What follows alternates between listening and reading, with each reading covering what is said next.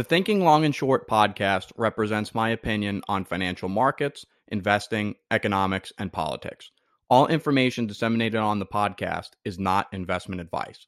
Anyone seeking financial advice should look to contact a licensed broker or industry registered financial advisor. Thinking Long and Short is brought to you by Stay in Step, a veteran ministry podcast with Jonathan Barnes. Stay in Step is a veteran ministry designed to help active and prior service members and their families cope with their faith as they transition into and out of the military. They can provide you with encouragement and tips to thrive in life and with stories that will make you laugh and tips that you can implement into your daily lives. You can also email them with questions or for assistance at stayinstep at gmail.com. That's stayinstep, S T A Y N S T E P at gmail.com. The Thinking Long and Short podcast is also brought to you by Perfect Spiral. In Perfect Spiral, Joe Miglio and John McCarthy take you on a football journey as they discuss the sport in depth. This 365 day, 24 7 football podcast discusses everything NFL offseason, draft, rumors, training camp, fantasy football, and of course, the season. If you're a fantasy football junkie like me, you will definitely want to give this podcast a listen they have a lot of great opinions and insights on what's going on in the sport. So give them a listen. Both of those podcasts you can find on Spotify and give them a listen. One of the other things I want to go over before I get into things is I'm in the process of starting a new asset management company. And it's going to take me a few years to get that up and running with all of the regulatory uh, hurdles that I have to go through.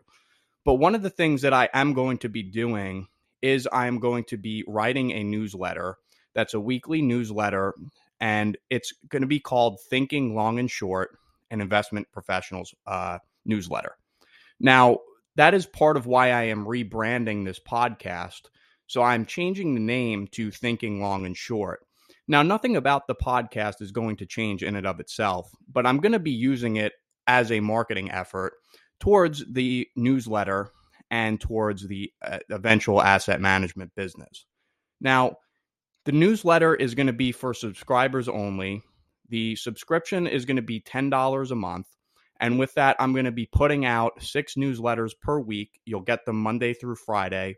And then I'll also send a separate newsletter out on Friday evenings to recap the week of the, the markets and the week ahead. But with that, again, it's a $10 subscription and the content is going to be more detailed than what you're getting in these podcasts. It is meant for uh, investment professionals, financial advisors, but anyone that has an interest in the markets can find great value from that. So if you're interested in subscribing to that newsletter, you can reach out to me at True North International Partners at gmail.com. I'll post the link for that also in the bio and in the comments for this podcast, but you can reach out to me and I'll get you set up for a subscription. Again, it's great for investment professionals and for financial advisors to have a tool to be able to follow what's going on in the markets and keep their clients up to date. But also, it's going to be great for anyone who has an interest in the markets or investing in general. So, with that, let's get into it. On Friday, we had an extremely weak market across the board the Dow Jones Industrial Average dropped almost 3 percentage points, down 939 points on the day. The S&P 500 down 3.63% in just one day. And the real carnage was in the Nasdaq, which dropped over 4% on just one day. Now, the Nasdaq is now back in full bear market territory, and the Nasdaq has just finished its worst, worst month since November 2008, which was in the midst of the great financial crisis. The NASDAQ is now down 17% for the year, which is the worst start to a year for the NASDAQ ever in the history of the NASDAQ. Now, aside from the NASDAQ, each of the major indices are getting clobbered as well. Mostly in Q1, a lot of the stocks that were getting clobbered were the high valuation companies, the speculative stocks, but as of April, the leading stocks that were getting killed were most of the FANG names. So you think of Amazon and Google reported last week less than expected earnings results. and both of both of them had significant drops. Now the problem with both of those businesses is that their growth projections for the future are starting to slow. And a lot of these businesses, most particularly the the uh, FANG names and a lot of the high valuation businesses that are out there, are priced for perfection. So any problems that come out of these earnings reports for these stocks is going to lead to these stocks getting slammed. Again, the way Amazon and Google did last week. Amazon dropped over 10% on the week. It was very, very bad across the board. And again, if you look at the FANG names, which mostly held up in uh, in the full year for 2021, and again, the FANG names are Facebook, Amazon, Apple, Netflix, and Google. Now, out of those five, the only one that is still yet to be hit is Apple. But if you look at Facebook, Amazon, Netflix, and Google, all of those stocks are getting completely crushed over the past couple weeks. And again, they're all reporting earnings that are projecting earnings growth to start slowing and even possibly start contracting, especially for Netflix and Facebook. So we have a lot of trouble that we're heading for as we go into the trading month of May. Now, we have some economic data that's going to come out this week, but the most important information that's going to come out this week is on Wednesday, we get the FOMC minutes and the Federal Reserve's decision on interest rates, and also the much anticipated uh, Jerome Powell press conference that follows the release of those FOMC minutes. Now, remember, the Federal Reserve has stated in the past several weeks that it's going to start in May, really with its quantitative tightening program to fight inflation. So they're going to start trying to raise interest rates and to shrink their balance sheet and contract the money supply in order to start fighting inflation and stop it from accelerating so fast. And remember, Jerome Powell has been saying about this that the Federal Reserve is going to do this but they are going to be data dependent on whether or not they're going to continue to do it. So, in other words, if the economy starts to weaken and the Federal Reserve is in the middle of its inflation fight, they are going to continue to rely on incoming data to see if whether or not it's still appropriate to fight that inflation or if they need to stop fighting inflation and come in with more accommodative policies to help uh, bring the markets back. And again, I've been saying, but this is very, very similar to what happened in the 2018 to 2019 period, where going into 2018, the Fed was starting its rate hiking, hiking cycle and starting to raise interest rates. And they didn't get too far until the market started to get crushed. And when the stock market started to go down, Powell came out and reversed course and brought interest rates back lower to bring accommodative policy to help keep the market stabilized. And so that is what's going on here. And as long as the markets continue to get crushed the way they are, the Federal Reserve is eventually going to reverse course. But again, getting back to my main point that the Federal Reserve is stating they are going to be data dependent in their fight of inflation, they have not mentioned anything after the release of last week's Q1 GDP numbers. Now, last week we got the first quarter's GDP numbers, and the economists were expecting a rise of 1.1% for GDP. And instead, we got a decline, a negative print of negative 1.4% GDP for the first quarter. Now, the definition of a recession, an official recession, is two straight quarters of negative GDP prints. So, in other words, we are officially halfway into a recession. Now, the Fed's entire cover for why they were going to be able to raise interest rates to fight inflation is that we have a strong economy that can handle a rise in interest rates. Well, if the economy is so strong, why did we just see a 1.4% decline in GDP? The economy is clearly not strong the results are showing that the economy is contracting. And again, we got a lot of changes in the health of the overall economy since the GD, uh, GDP of the first quarter was printed. Because if we look at what happened in April, again, the NASDAQ had its worst month since November 2008.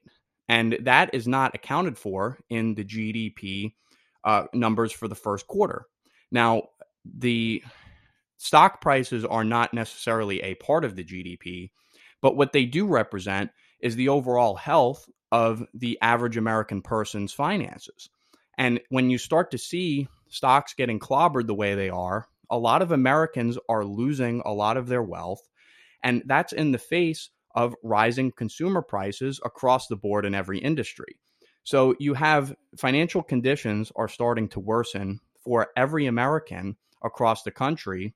And that's with GDP already declined by 1.4% in the first quarter. So the chances that we get a negative print for GDP in the second quarter are extremely high. And I would place chances of a recession at about 90% at this point. And again, if we get a negative print for the Q2 GDP numbers coming out in a few months, that will have meant that we were already in a recession since January. And again, how is the Federal Reserve supposed to start hiking rates, right, and start tightening conditions in the credit markets while the US economy is contracting?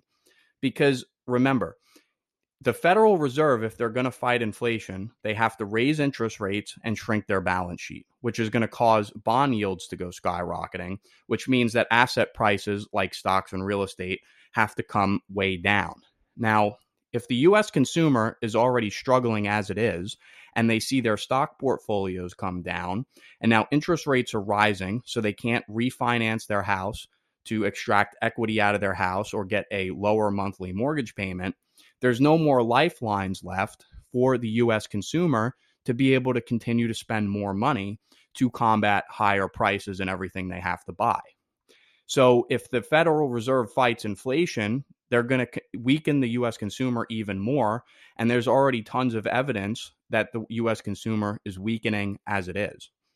But if the Federal Reserve decides to provide a, a accommodative policy to help keep the markets up, and to try and, and provide a safety net for equities and how low they can fall, then that means inflation is going to continue to run out of control, which then means the US consumer is going to weaken because they have to stretch more to buy essentials to make ends meet, which means A, there's less money left for uh, discretionary spending, and B, less money for them to invest in the markets. But if you look at the first point that they'll have in an inflationary scenario less money for discretionary spending, that means that corporate earnings have to come down, which then is going to be bad for the markets. So either way you slice it, the Fed is going to have to pick their poison here. Either they fight inflation, which means asset prices and real estate prices will come crashing down, which will drive a huge drop in demand and slow the economy and throw it into a recession, or they keep raising rates to fight inflation and th- or they don't keep raising rates to fight inflation. Inflation runs out of control. The consumer can no longer afford to spend money on anything other than essentials and corporate profits have to come down. In other words the writing is on the wall and there's an old eh, adage on wall street sell in may and go away. And it is no more relevant than in this year where again the consumer is weakening, inflation is continuing to ramp out of control, stock prices are coming down. And believe me, I'm looking at earnings reports of all these big companies that are notable names. They were the darling stocks in the COVID trade.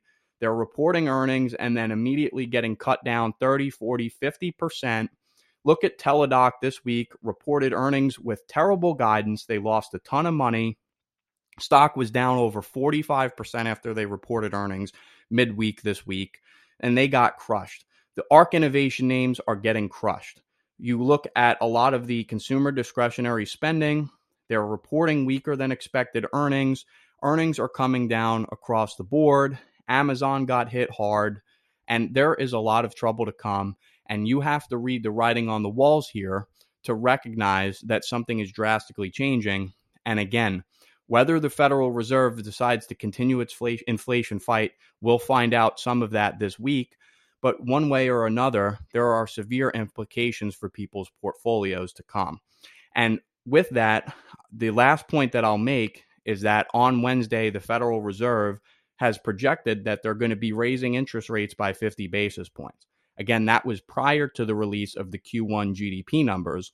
So we'll see on Wednesday if they stay true to that course.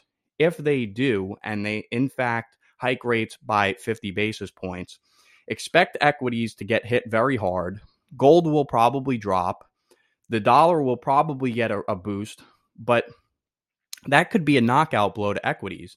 And again, equities are going to continue to fall until Jerome Powell decides he's going to pivot. If he decides he's going to pivot and start providing more accommodative policy for the markets. Because as I compared this situation to the 2018 2019 Federal Reserve that was trying to raise interest rates, back then debt levels across the economy were much lower. And back then, valuations of stocks in the market were much lower as well. So if the Fed is hiking rates into this cycle, then that means stock prices have to come way, way down. With that, I want to explain again what inflation is because I think a lot of people are getting inflation confused. And there's a reason why a lot of economists were so unprepared for the amount of inflation that we're experiencing over the past several months.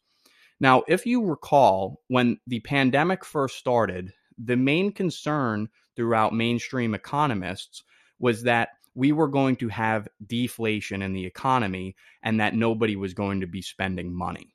And of course, we see over the past two years how that was completely wrong. But that's because most economists don't even understand what inflation is. Most economists and most people in general believe that inflation is rising prices. That is not the case. Inflation is an expansion of the money supply. Now, what that means is we print more money to go into the economy, and that bids up demand. And as demand increases and the supply of goods and services either stays the same or decreases, the supply and demand curve means that prices must move up. Now, I want to explain, though, how inflation is so bad for the consumer and why it's such a problem for the economy overall. Now, if you think about inflation, right, and what money is, money is a claim on resources. So prior to a system of money, the world used a barter system where if you wanted one product or service, you had to trade another product or service for that given product or service. And that was very inefficient. So we created a system of money. And what money is, is it's a representation of the amount of claims on resources you have. So, if, for instance, you own 1% of the entire money supply of the US economy, you have a claim to 1% of the resources that are produced within the US economy. Now, when you increase the money supply, what you're doing is you're diluting the people that already own US dollars. Now, think of this in terms of a business. Let's say you owned a business and you were a 50% owner and the business had 1 million outstanding outstanding shares. So you being a 50% owner of the business, you own 500,000 of the 1 million outstanding shares. Now, let's say that that business decides to issue a million new shares into the market. So now there are 2 million outstanding shares of that business. If you still own 500,000 of those shares, instead of owning 50% of the business, you now only own 25% of the business. So what that did was it diluted you out of your ownership of the business. So if you own, as an example, 1% of all of the supply of US dollars in the economy, and more US dollars are printed, and so now you only own 0.5% of all the US dollars in existence, you are diluted out of your claims on resources within the US economy. That's what inflation is, and that's what it does. And that's why it's so bad for Americans, is because there's more of a money supply.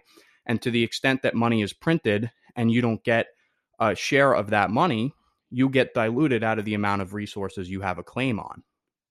Now, the other thing I wanted to go over is how the government borrows money and how that printed money actually gets out into the global economy because that's very confusing for most people. Most people understand that the US government borrows money, but they don't understand the process by which they do it.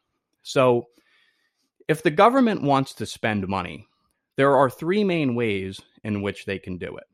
One, they can do it legitimately by taxing their citizens, collecting tax revenue, and using the tax revenue in order to spend whatever money they want to spend on government programs. So, in other words, if the government says, we want to establish a welfare program where we're going to pay out a million dollars, they have to tax people to collect a million dollars of tax revenue to pay for that government program. Now, if the government has a program or a set of programs and they can't connect collect enough tax revenue to fund those programs, they have to borrow money. That's the second way in which the government can spend money. They have to go out and borrow it. Now, the process by which they do that is the government issues US Treasury bonds. Investors go and buy those US Treasury bonds. And so the government gets the money from investors, the investors get the bonds, and then the government can then go and spend that borrowed money that they collected. And then obviously over time, they have an obligation to pay the bondholders back plus the interest that is promised to them on those loans on the treasury bonds. But what a lot of people don't realize is that just because the government is looking to borrow money doesn't mean there's going to be somebody there to lend them money. And so when the government is looking to borrow all this money and there's not enough investors to be able to loan that money to the government, the government has to look to another source, another lender to get that money. And that's where we bring in the third way in which the government spends money. They issue US Treasury bonds, and whichever bonds are not bought up by investors, our central bank, the Federal Reserve, prints money to buy those bonds. The government gets the printed money, the Federal Reserve becomes the owner of those bonds, and then the government can go out and spend the printed money in the economy uh, however they see fit. And so that's what happens when we print money. The government gets the printed money from the Federal Reserve and gets to give it to people who then can go spend it in the economy. And so if you think of the US, right, what do we do to get our economy to move? The government borrows printed money, gives the printed money to US citizens. The US citizens use the printed money to buy goods and services that come from foreign nations, and we run trade deficits. So the government prints money, and the government and consumers in the US buy products and services that come from foreign nations.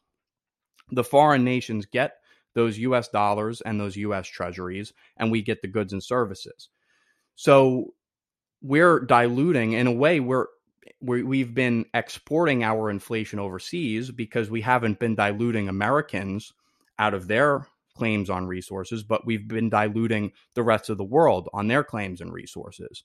And some of the biggest exporting nations in the world are the Chinese, the Japanese, the UK, a lot of European nations, right? A lot of South American nations. That is where, by and large, most of the merchandise goods come from in the world to go into the US.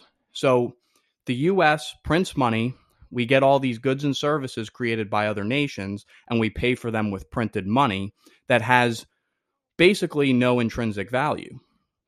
Now, the only reason that anybody else is willing to accept our US dollars is one because it's the world reserve currency and so they know it's widely accepted throughout many different nations but two because the intent is that eventually sometime in the future they'll use those US dollars to buy goods that are created in America.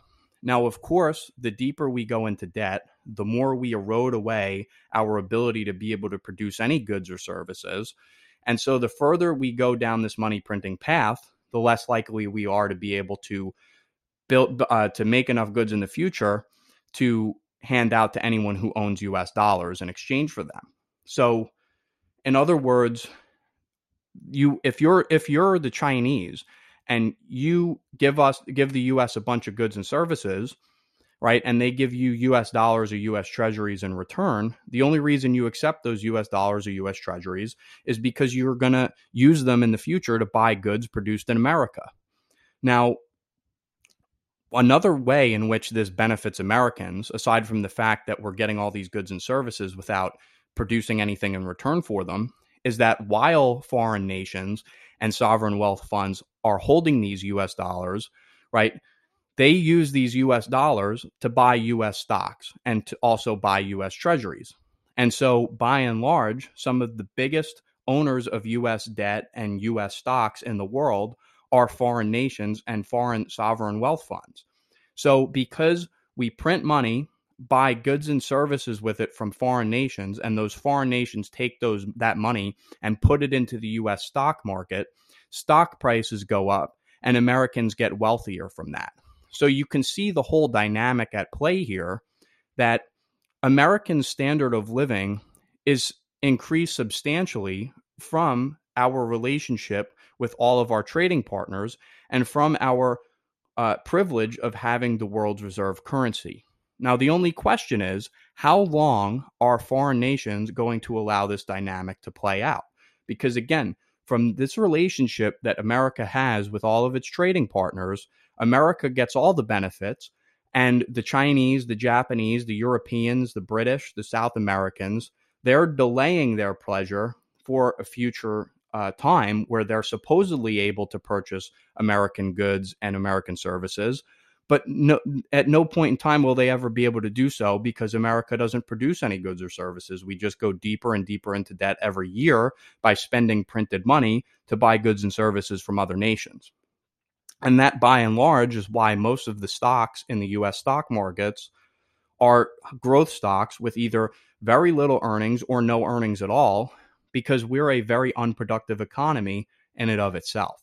But again, when this dynamic ends, and all bubbles like this bubble will come to an end, again, the bubble is in the US dollar itself. When that bubble ends, the dollar is going to stop its rise. The dollar index this week traded above $103. It's at over five year highs now. But again, when this dynamic comes to an end, the dollar is going to fall through the floor.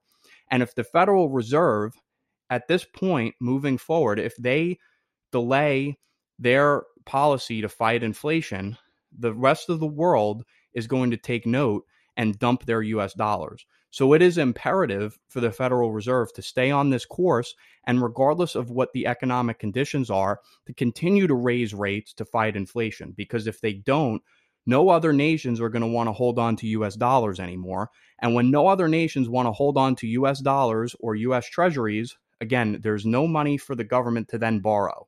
There's no goods for the US to buy from other foreign nations if they don't want to accept our paper. So we've been flooding the global economy with US dollars. And again, that is eventually going to come to an end, especially if the Fed even thinks about stopping its inflation fight to try and patch up the markets in the US.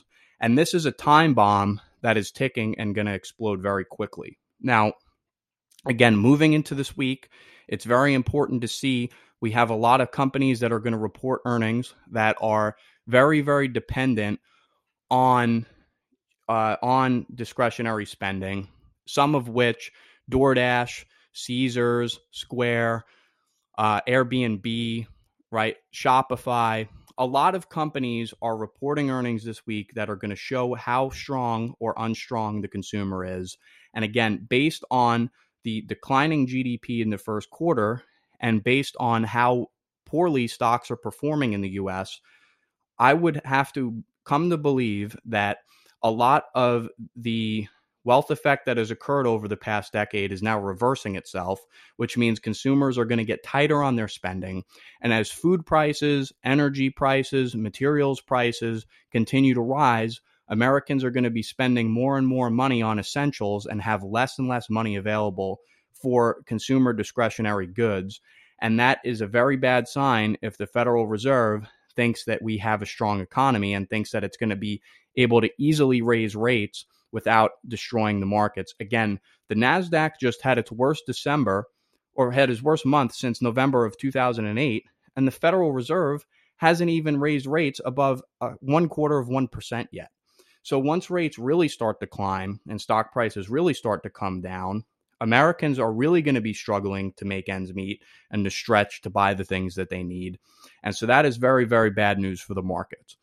Anyway, we short podcast today. We also had the Berkshire Hathaway meeting, annual meeting this weekend. And, uh, you know, this is really a, an American treasure.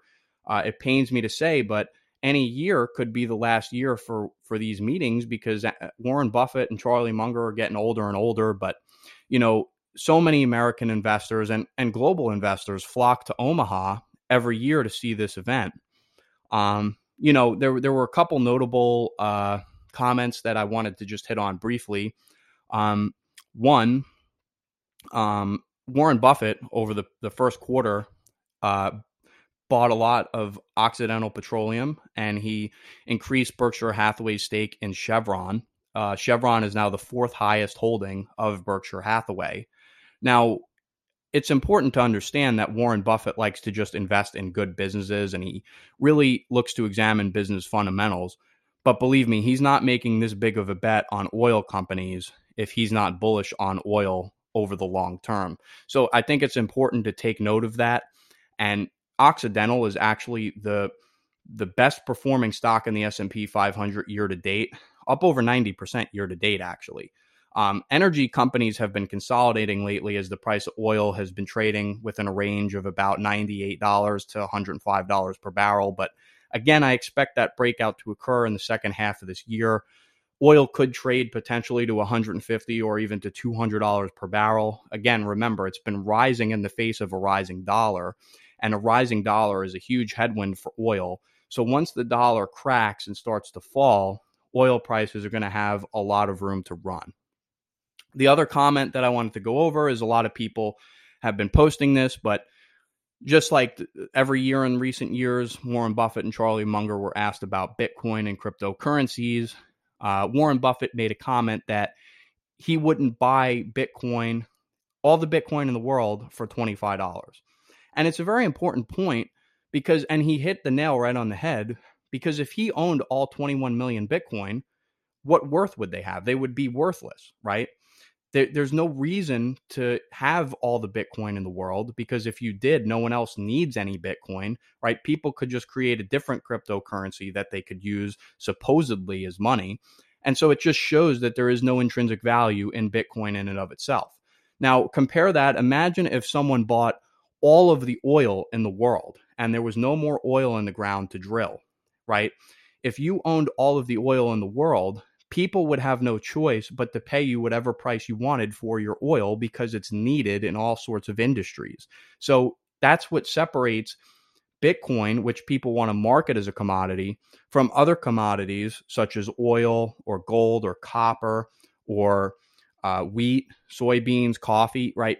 Real commodities have real intrinsic value. Bitcoin has zero intrinsic value, which is why if someone had all 21 million of them, they would be completely worthless.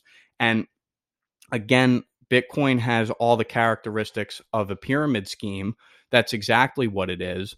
And if you think about what a pyramid scheme is, it can be defined as a fraudulent system of making money based on recruiting an increasing number of investors where older investors are paid from the money coming in from new investors. That's what Bitcoin is. Like it or not, that's exactly how it functions. The only way you make money in Bitcoin is you have to buy it and then find someone else who's willing to buy it at a high, higher price than you to get in after you. And that's how you get out. And the only reason anyone would buy it at a higher price than you did is because they think they're going to find another person after them to buy it at an even higher price. That is literally a pyramid scheme. And you know what? If it walks like a duck, quacks like a duck, and acts like a duck, it's a duck. So I'll leave it at that. Let's see what the Federal Reserve does on Wednesday. I'll have a podcast probably Wednesday or Thursday to examine what goes on in the markets and what the Federal Reserve decides to do on Wednesday and how Powell, Powell's press conference goes after the FOMC minutes. That's all for now.